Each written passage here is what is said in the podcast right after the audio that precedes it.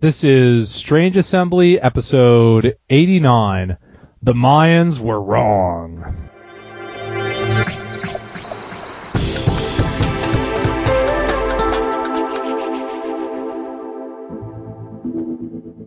Incredible. Well, one of the board games we're going to talk about today is Tzolk'in the Mayan calendar. Wasn't that the the game from Jumanji? No. Ah. I, I was worried it was going to be 3012. No. No. No, not 3012. But also, the Mayans weren't really wrong. The Mayans didn't actually predict the end of the world in 2012. It just, like, got in people's heads that that's what the Mayans had predicted, and it became this giant thing. Well, you know, the Mayans predicted that the world would end in 2012 the same way every calendar manufacturer predicts the world will end on December 31st. Yes. That's basically correct. Yep. So, yes, this is Strange Assembly, your tabletop gaming podcast. Today we are going to just be talking about some board games that we have all played, or at least, well, that Some quantity of us. Yes, we yes that some portion of us greater than zero, probably at least one, has played recently, and one of those will be that that I have played will be uh, Tzolk'in. I am Chris Stevenson. Also here with me is Mike Cook Hey, and Jay Earl. Hey, So I will go ahead and kick it off with Tzolk'in, the Mayan calendar, which did it grant your wish to make you big? I don't get it. Zolkin was the name of the machine in Big, the Tom Hanks movie. Zoltan, yes. Oh. oh, Zoltan, yeah, Zoltan. Uh, no, no, but and this one did come out in 2012, of course. Right, it basically had its its release date pre-designed for it. It was released at the end of the year. I, th- I think it first really showed up at Essen, and it actually did show up in the U.S. before the end of of 2012. Unlike, I seem to hear it a lot in the same breath as Terra Mystica, which also was around at the end of last year, but not really in the United States. So I think that may have that one may have finally gotten over here, but uh, Tzolk'in is by uh, Simone Luciani and Daniele Tascini.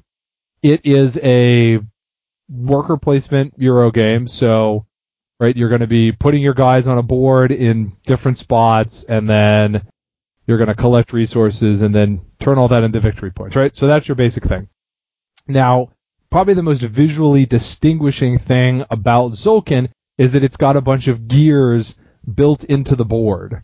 So there is one central gear that rotates as the game goes on, and then there are four gears attached to its periphery, and so when you rotate the central gear, it will rotate these exterior gears. And And and eventually it catches the mouse in the trap.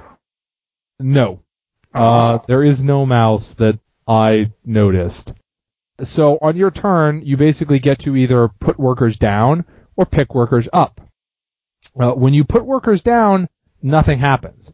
What happens is you get the actions when you, you pick the workers up. So when you are putting your workers down, you are putting them on the spots on the gear that are sort of closest to that, on the outer gears that are closest to that central gear.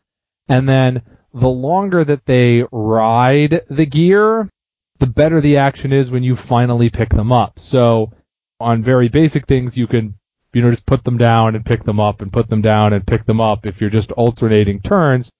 And you may or may not be able to get the really good expand, like the good actions because you know, you're obviously right. You're never, if you put it in right at the beginning of the gear, you're never going to get very high. But if other people have filled up the gear, now it's more expensive for you to place on that gear, but you start at the next open spot.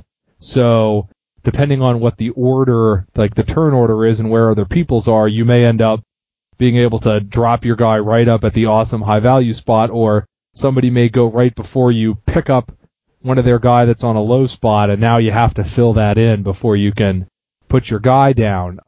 So you've got one gear that's producing food and, and, you know, lumber, and then you've got the next gear that's producing fancier resources, including these crystal skulls. The third gear is about building buildings and, and advancing on a little technology track that makes your other actions better. There's a fourth gear that did a bunch of weird stuff that I'm actually forgetting right now. There's actually a fifth gear around the outside, which is where you trade in those crystal skulls directly for victory points. So you get victory points there. You get victory points from advancing your guys up these temples, which you, you know, four times a, a game, you have to feed your workers. And To what?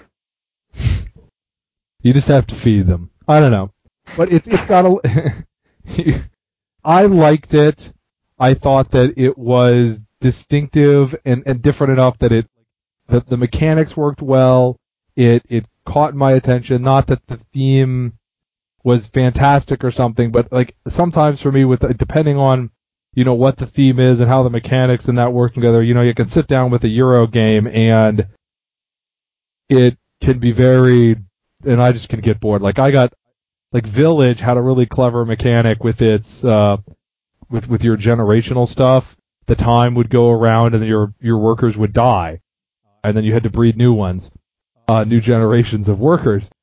But I, once you got into the actual gameplay, it was just so dry that I could not get excited about playing it. But I liked Tzolk'in, so the, the gear thing, is cool. The the differences in you know picking the guys up is cool, and it it seems to work well well enough balance wise. I know I when I sat down with people who had played before, they sort of thought that oh maybe it wasn't that balanced because you had to go for the the temple where you could trade in your crystal skulls or you couldn't possibly win, and then I won without ever assigning a single worker to that cog. So I think there's definitely different places to go and you have to react to what other players are, are doing. So if you like that style of game, I do think that Tzolk'in is is worth checking out. Jay? I recently replayed with a bunch of friends of mine uh, Elder Sign, which is produced by Fantasy Flight Games. According to the rulebook I'm looking at here, the game designers were Richard Launius and Kevin Wilson. I probably mispronounced both of those. Richard Launius. Launius. Kevin Wilson's right. Are you sure? We can check. Yeah. Yep. But so this is one of a, a number of games that I've picked up because I saw them on tabletop and I follow the Wil Wheaton. It, it looked like fun. It, it is a fun game. It's not the deepest strategy game. So it's a cooperative game. You're all playing investigators at Miskatonic Museum. One of the Elder Gods is going to break out and you need to collect enough Elder Signs to stop them. You do this by taking turns going around investigating various things that have happened in the museum. And to determine how your investigations go, you roll a series of dice that will come up with different signs to determine whether you succeed or fail at any given mission. And if you don't manage to get enough signs before Cthulhu or Sothoth or whoever breaks out, they come and eat you. Yes. And by investigating, you mean play Yahtzee, right? Yeah, it's slightly more complicated than that, but yes. Slightly more complicated than that, yes. But but yes, generally you you're rolling dice looking for specific combinations of symbols, and if you don't get them, you get rid of one of the die and re-roll the rest, and you keep doing that until you either succeed or fail. And maybe you go crazy. Well, and there's a lot of complications too. Like uh, some things, will, uh, some of the missions will come out in locked dice, so you can't use them. Um, you can spend cards to add yellow or red dice, which are technically better than the green dice in most cases. Yeah, well, and and this has had a little bit of a weird development cycle in that it it came out as a board game, and then there was a digital board game version of it, which is not unusual at all now. But the digital version, Elder Signs Omens, I think did much better than the board game did. So they st- it seemed like they started making additional content for the app, like expansions for Yeah. the app, and then have only now just gone back and I think are releasing or have released one of those. They're going to Mhm. release shortly. Nope. That they are they are not the same. Oh, the, uh, the, the stuff that's releasing, or at least what they've shown so far, is actually different from what they've put on the app. The stuff that they've put on the app is things like because you used to only have the one old guy because it, it, it, it's not quite uh, what Jay said was not quite accurate. Just because you get to the end and then you have to fight the old one, and uh, you just basically take turns until the old one kills you. Because I don't know if you actually can theoretically really fight the old one because they're so tough. No, they're But- the old ones. Yes. Yeah, but but there is one old one that has the longest track in the game, Doom track in the game before it comes out. But once it comes out, it's game over. And it used to be the app that was the only one that you got. Then they added a free content patch where they gave you another one and a mission form, and then they added one where you actually had stages where you actually had to prepare to go to the Atlantic to find Cthulhu, and then you had to go find runes to unlock stuff. I think they did a really really good job with that. Uh, with the content with the app, but also this new bigger, the big box that they're doing actually has even more stuff than the app doesn't do. Like during your turn, you can go to one of like three diff- three or four different tur- uh, spaces instead of going to a mission. Like you can go to Lost and Found, or you can pay uh, trophies to heal up and whatnot. now they actually have different cards that you can go to instead of it just being the one thing and you choose where you go. So now they'll actually shut down like permanently. And there's some actual addition and there's a new mechanic called Cursed and Blessed, which just add a die or subtract a die and they cancel each other out. So it's really weird because it's, they're still not doing what they did in the app's content, but they're doing stuff that the app didn't have either. So yeah. Yeah, I uh I don't know if I can play that expansion, Mike, because I demand historical authenticity from my games, and anyone knows that Cthulhu is under the Pacific Ocean, not the Atlantic. Oh, whatever. Oh my God! Uh, it, it's Cthulhu. I think he can handle being under both. It probably is. What did the Uh, fanfiction say? Also above, behind, and to the left of both of those oceans. uh, wait, I've read that book. They have that. That's a children's book. That's like 1,700 different children's books. This is one of the joys that you will learn if you have a kid is that they have books where the entire purpose of the book is relational words. Right. So you could have that like Cthulhu is under the ocean. Cthulhu is above the yeah. Where's Cthulhu, kids? Now's the time where.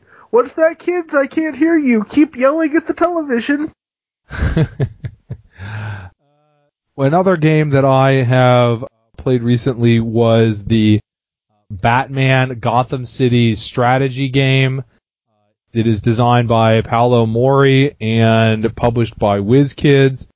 In this game, you are playing a you're a villain clicks, I guess. You're, you're well, you're playing one of the, you're playing one of the Batman villains. There are four choices, and they are actual clicks compatible. Like it comes with stat cards if you want to use the figures to go play HeroClix.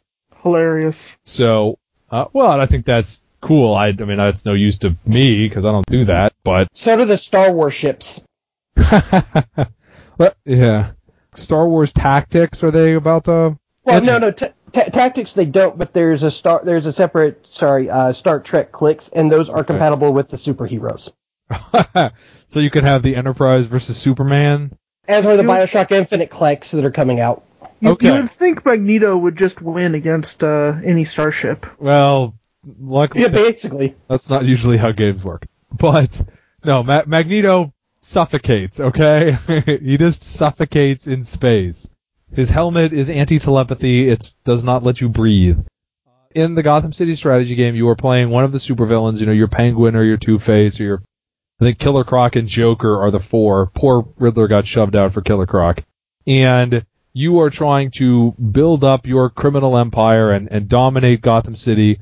And then there's a Bat- Batman clique that can hop around the city and, and try to whack. And so you can try to do things to direct Batman at your enemies. And there's a couple of win conditions, but it seems like the basic one was that you are trying to, to level up. And, and once you hit level 10, then you win the game. You have like three basic currencies. You have information and money and threat. And you put threat on the board to control spaces and then you can use information to move around. You can use money to do a variety of things, and you level up by you have to successively in order like you have to control so many spaces or and then you have to pay so much information and then the next level you have to pay so much money and then the level after that you have to control so many henchmen which cost money to buy and then every couple of times you level up you get to choose one of your power cards and put that into play in front of you uh, and you get it it's an interesting theme i like batman the game I don't know, it played okay. It's got some nice things like the attacker wins ties in a fight to encourage you to go fight, and it doesn't cripple you for losing a fight normally. But it it was a little dry for what the theme is, and the game definitely can get to a a runaway leader problem.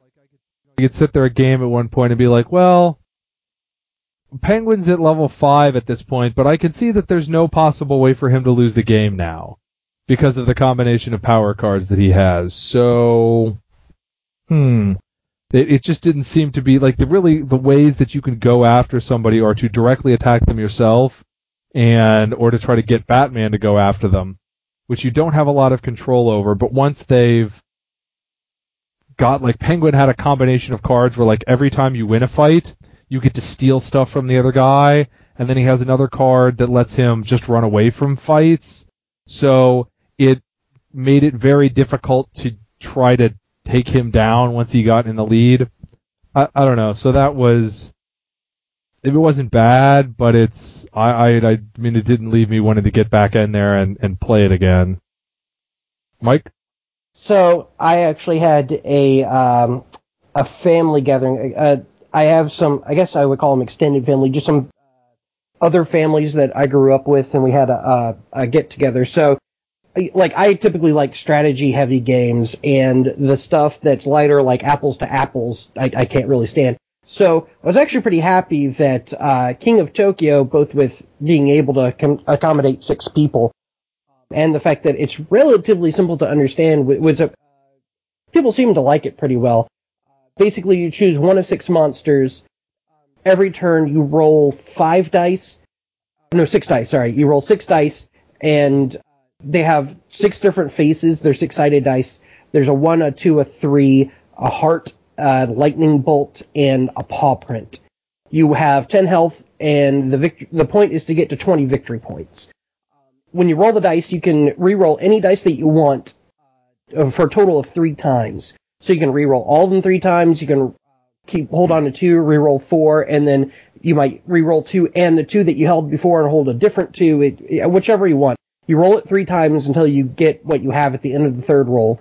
Any triples uh, for a number of one, two, or three, you wait, get wait, that many. many. Stop for a second, Mike. Have you mentioned that you're a giant monster trying to take over Tokyo yet? No. Yeah, okay. that, that You're a big. giant monster trying to take over Tokyo, and so are each of the other players.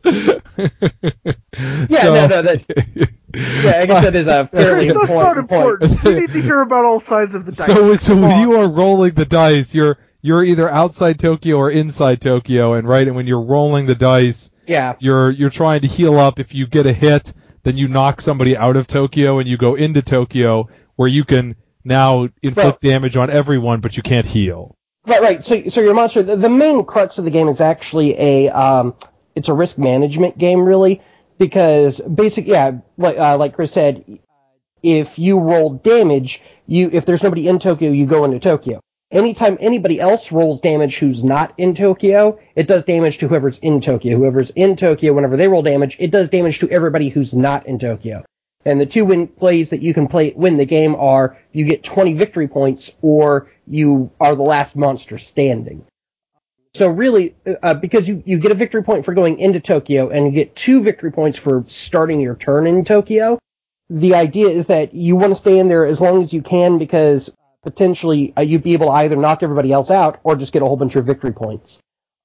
But you're going to be taking damage anytime anybody else rolls any uh, damage, and the hearts give you heal you, but you can't use the hearts while you're actually in Tokyo. Now, anytime you have to take damage while you're in Tokyo, you can yield Tokyo. So you still take the damage, but you go out of Tokyo. Whoever did damage to you has to go into Tokyo, and they get a victory point for doing that. But it makes it pretty interesting because you can strategically make somebody come into Tokyo. You may not actually want to do damage because you may not want to actually be in Tokyo. Uh, I, I generally like the game. Um, I think it, it was a good bit of fun. The one thing I would say is that we played it with six players. So normally for one for one to four people, there's only Tokyo. For five or six players, there's two. There's Tokyo and Tokyo Bay. But the problem was the first game we played, I went into Tokyo and I tried to last the entire time. And, you know, it's just basically not possible. And I got knocked a couple out a couple of rounds later just because I, I couldn't, like, I got hit so hard and then I got unlucky with my dice and. I would agree that it's generally not possible to stay in Tokyo the whole game. That's just not going to happen.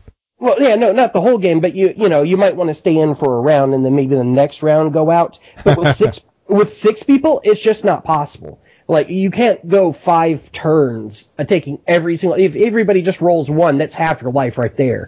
If they just roll one damage. And when five or six, uh, five or six people, if you're in Tokyo, if there's nobody in Tokyo Bay, if they roll damage, they do damage to you and get a victory point for going into Tokyo Bay, or they just get the victory point for going to Tokyo if you get out. So you take all of the damage. So unless you've got a whole bunch, uh, there are cards that you can buy, the energy that you get. There are up, three random upgrades out of a big stack of upgrades. I, I liked, uh, there are discards that you are one shot effects and there are ones that you can actually keep. The one thing I would say is it felt like the game would be a little bit better if, I, I liked it generally, but I feel like the game would be better if it was more reliable to actually get those upgrades, but because the energy is one side of a six-sided die, it was relatively hard to get energy. And even if the cards are low costed, it was pretty easy to just not get very much energy, and then those cards don't get purchased. And yeah. you can you can sweep the cards for two energy, but two energy ends up being kind of a lot.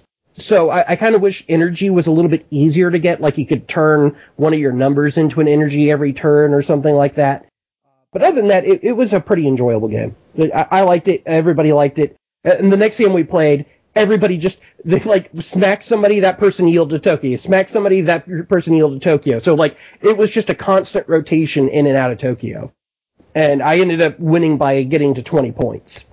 In addition to being in Tokyo, right? If you roll the right, if you roll the numbers on the cards, you can just get victory points. Right. Sorry, on the roll the numbers on the dice, but yeah, yeah, if you roll three threes or three twos, you get that many, like three points for three threes. Yeah, and and I think uh, King of Tokyo has done really well. Yeah, it actually is a game I think that you can play with with family.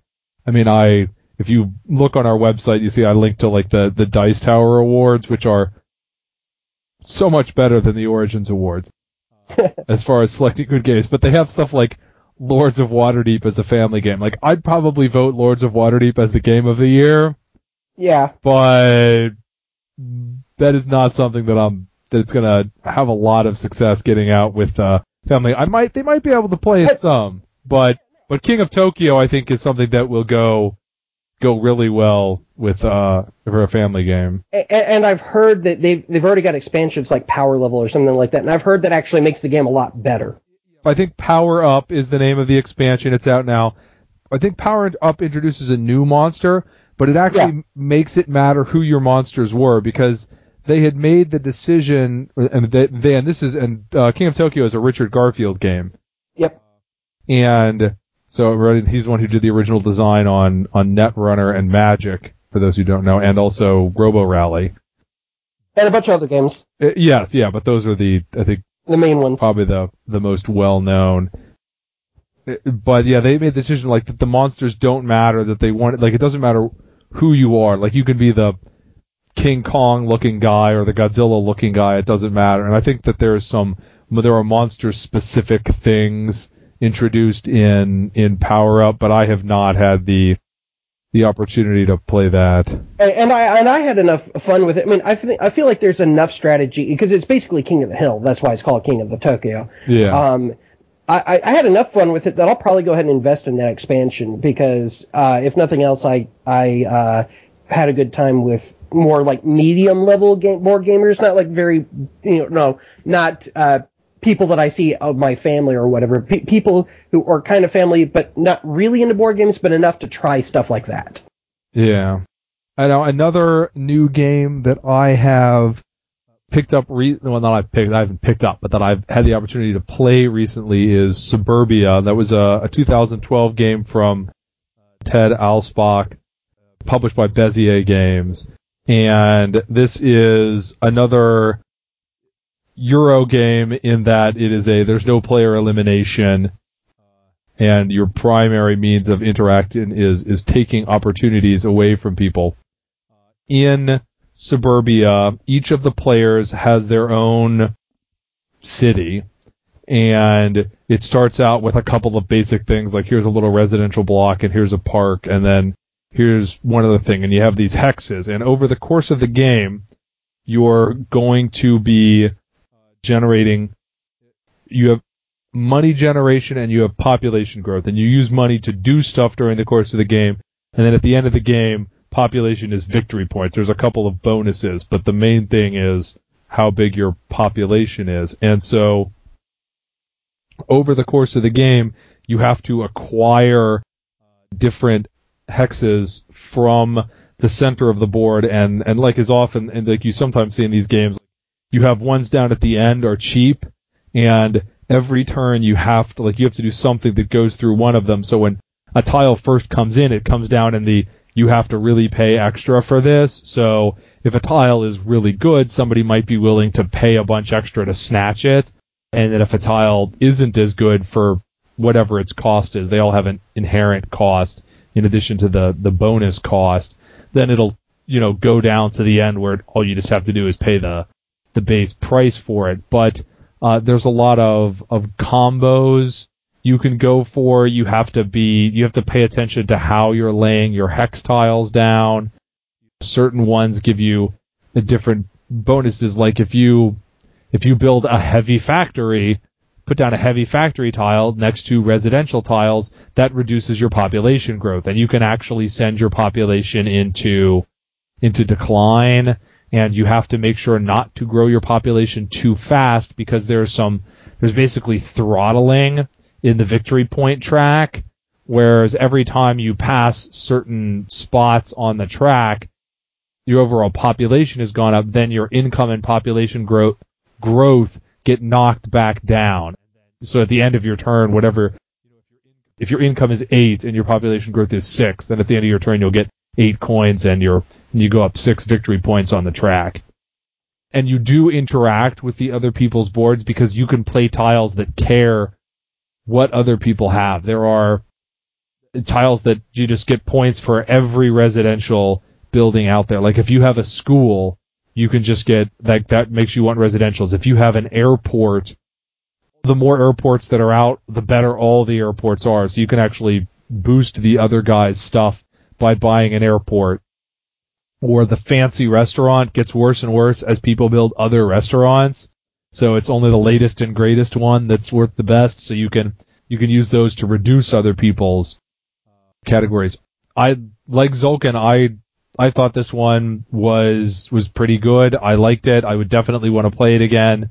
Obviously, as a you know straight up Euro, it's not going to be for somebody who is looking for aggressive bloodthirstiness in their their games. But if that sort of game uh, appeals to you, then I think that Suburbia is definitely worth playing.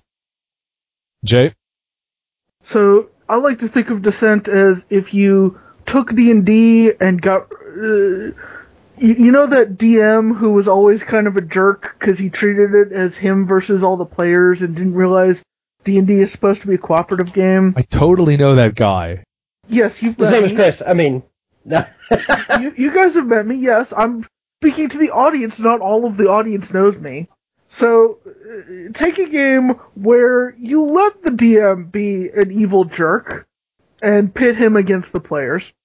And the, the story is set for you. It's relative, I mean, there is some story, but it's mostly just, you guys need to go kill these things and pick up that thing and do these other things. So, I mean, you could just play it as little standalone things. There's also a campaign mode where in the campaign there's uh like six or eight act 1 missions No, I take that back. There must be five because after you do three of them, you do the interlude, and then you go into Act Two, where you do another set of missions. And the missions available in Act Two are based on who won the missions you did in Act One, and then based on how you do Act Two, you then do the finale. In the campaign mode, after each mission, based on who wins, you get experience points, and so both sides can get more powerful. And then also the jump from Act 1 to Act 2, the DM, the Overlord, gets significantly more powerful monsters. But I mean, that's, that's the basic of the game, is it's a minis tile game, so you, you do a mission, but the mission says, here's what the board looks out, you pull out a bunch of pre-generated tiles, put, fit them together to make the board. Most of them are in two phases. The first one, the win or loss of it will affect something in the second one. Like, if the first mission is the Overlord is trying to uh, burn down this town and kill all the peasants in it, then if you stop him from doing that in the second one, you get more, you get some of the townspeople to come help you. Or if he succeeds, you don't have any townspeople to come help you, and so the next one is going to be harder.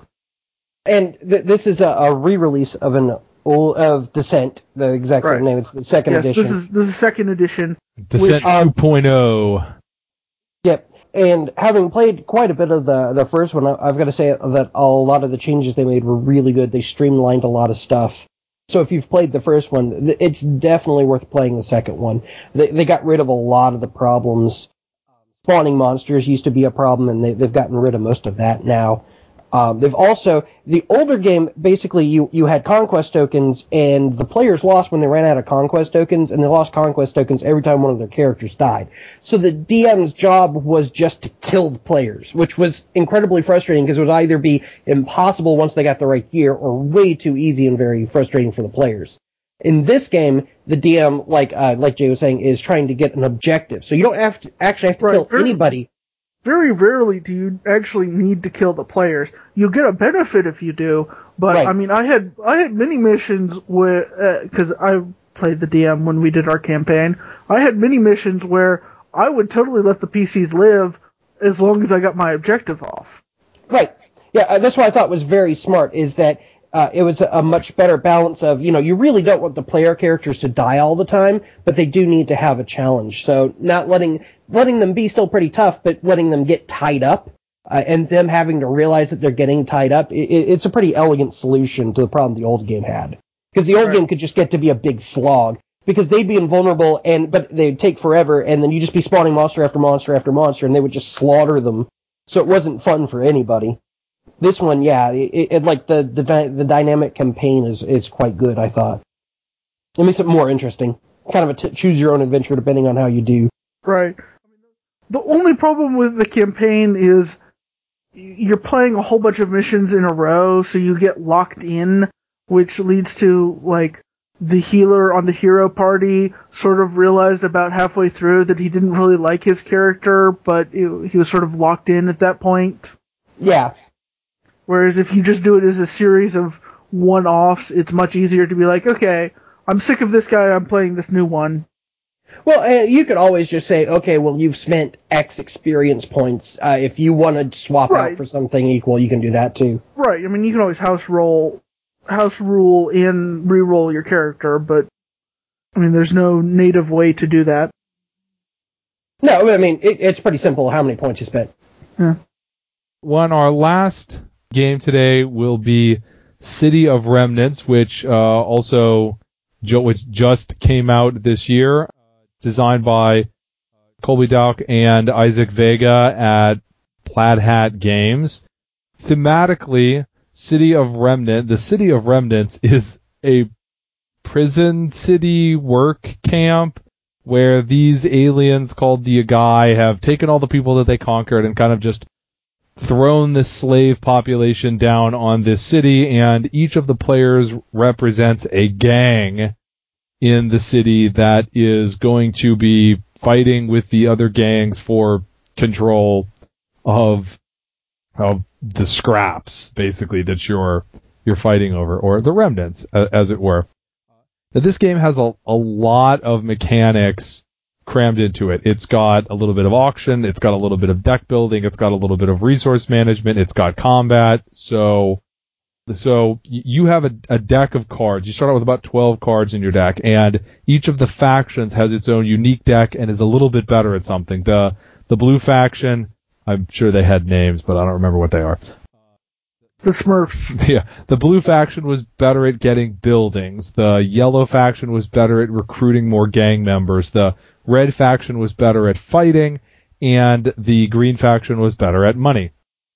On each turn, each player gets four actions, and you take turns taking actions. You can build a new building. You can try to recruit a gang member off of a set of like a, a new set of four comes up every turn, and then they get swept at the end, and that's an auction and if you successfully recruit a gang member, then you get to take one of your unused figs, and they've got pretty good figs and a variety of them for each faction. There's no difference between what the different sculpt look, sculpts look like, but you know you've got four different sculpts for each faction, and you get to take one of those figs and put them in your reserve, and then you get to add the card that you just bid on to your deck. And uh, then later on, you can move your gangers out possibly into combat. And so that's where you start with a certain number of figures and it's important to get more figures so you can repopulate them as they die.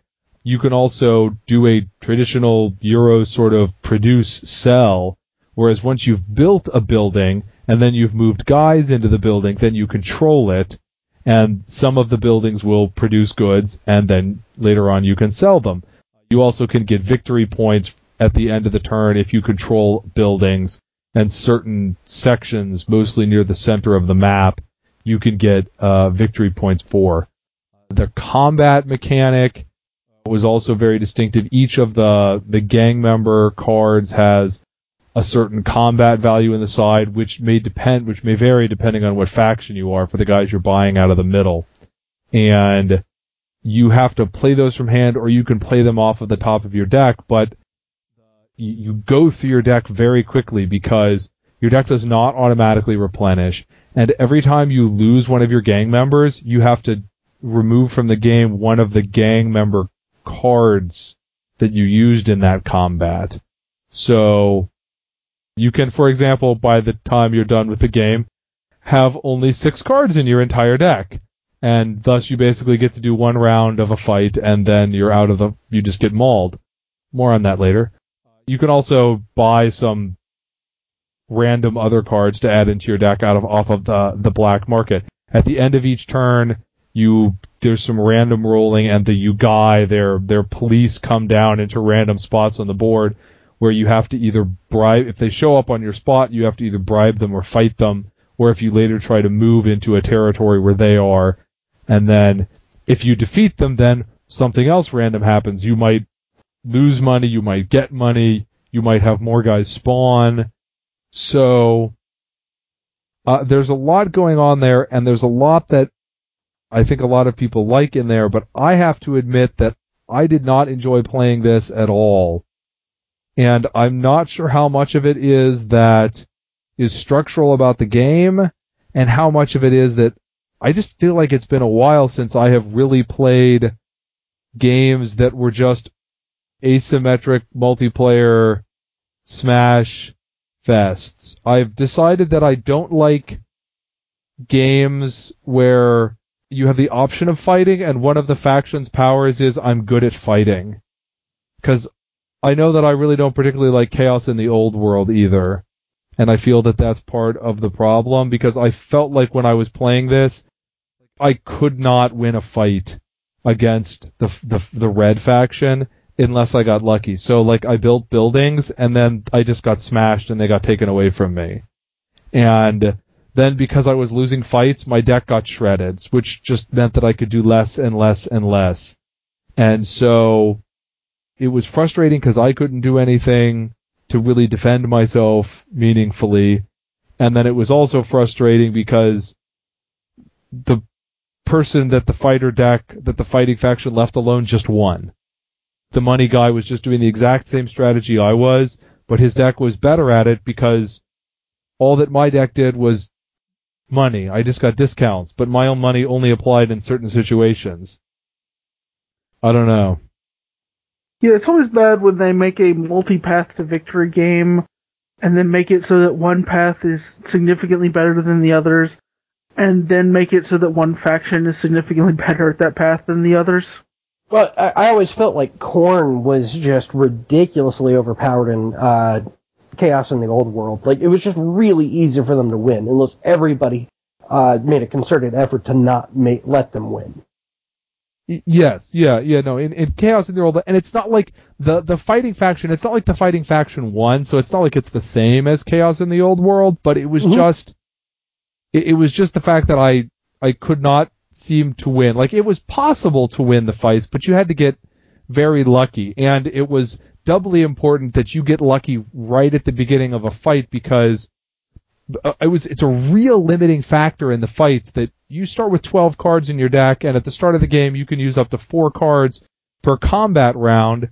And there's going to be in most fights there's going to be at least two possibly three combat rounds. There's it would go to the third if you actually manage to win one of the rounds. But at least two so if you're really trying to win both of those fights you just blown through your whole deck and that leaves you really vulnerable or if you've actually played cards you don't have the ability to fully participate in all the rounds, which which is fine, right? That's a a tactical decision you have to make when you go into a fight. One of the things that the the red faction got was that in addition to being better at winning, they had uh, you know a quarter or so of their deck of their starting deck was guys who if you won the fight, then you put the card back in your hand instead of your discard pile which meant that if they won the first round of the fight, then they were just going to keep on beating you in the later rounds because they could just every round of the fight they could go to the wall and just throw all these guys down knowing that they were just going to keep drawing them back into their hand and still have resources for the later rounds. It, it just I mean that that aspect of it was frustrating and the, but part of it right it wasn't really specific about the game. It was just the whole like, when you have a game like this people have to be able to really recognize who's winning and then do something about it. Right. Or else you're just going to have and that's not the game just I mean like that's an inherent feature of this genre of this type of game that players just have to do something about but but like I found that frustrating and it made me think like I don't it's been a long while since I I mean I used to play these kinds of games all the time, but I don't know how much anymore I play free for all stuff like this. Like I play I played a lot of Euro games, I play a lot of two player games. I've always liked stuff like Team Magic better than free for all, right? Where free for all it's like, oh, I'm the right the guy who wins, it's always the guy who pretends like everybody ignores cuz they he says he isn't doing anything, and then he just pulls off his instant win combo or something. I'm not the droids you're looking for. So I, I don't know. I, I mean, I think that there are some things about it that are parts of the game, and I think there are some things about it that I just I don't know how much I want to deal with. That other people who like this kind of game would just be like, "Suck it up, Stevenson. That's just how it works. Convince the other player better next time."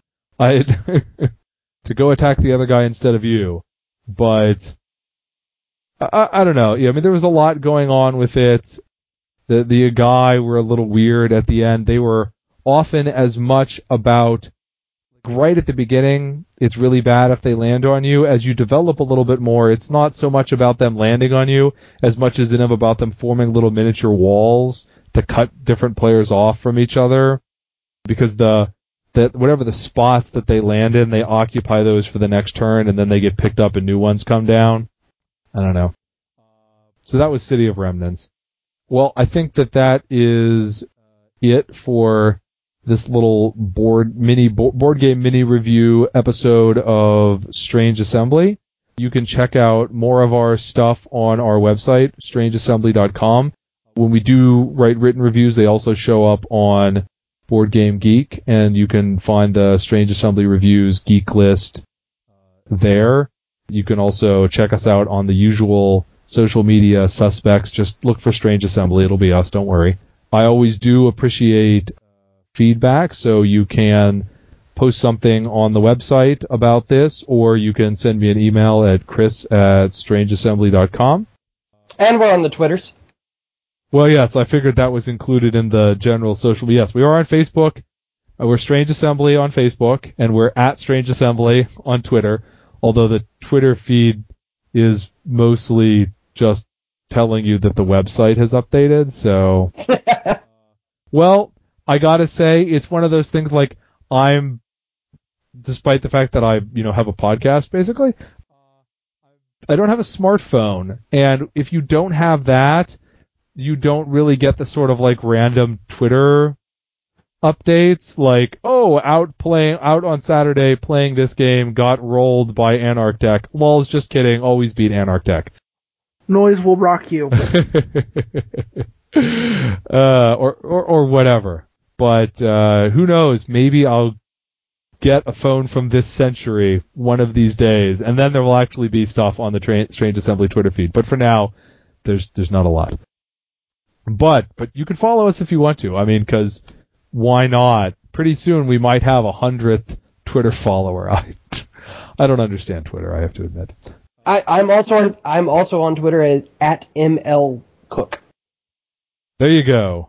And and hey, if we get our hundredth Twitter follower, the next one will be free. Oh, I'm sorry, M M Lee L E E Cook. Look at that. You don't even know your own Twitter handle. You're fine. Well, no, I actually tried ML Cook and it got ta- it was taken. It turns out Mike Cook kind of hard to find some kind of variation that hasn't been taken of that on Twitter. Well, I think it's true for, I mean, yeah, any, any name. Is your name even vaguely normal? Yeah, someone already has it. Yeah. But, for J. Earl and Mike Cook, or ML Cook, or Emily Cook, or whatever. Fred. Emily Cook, Emily Cook. Emily Cook, what? I am Chris Stevenson, and you have been listening to Strange Assembly.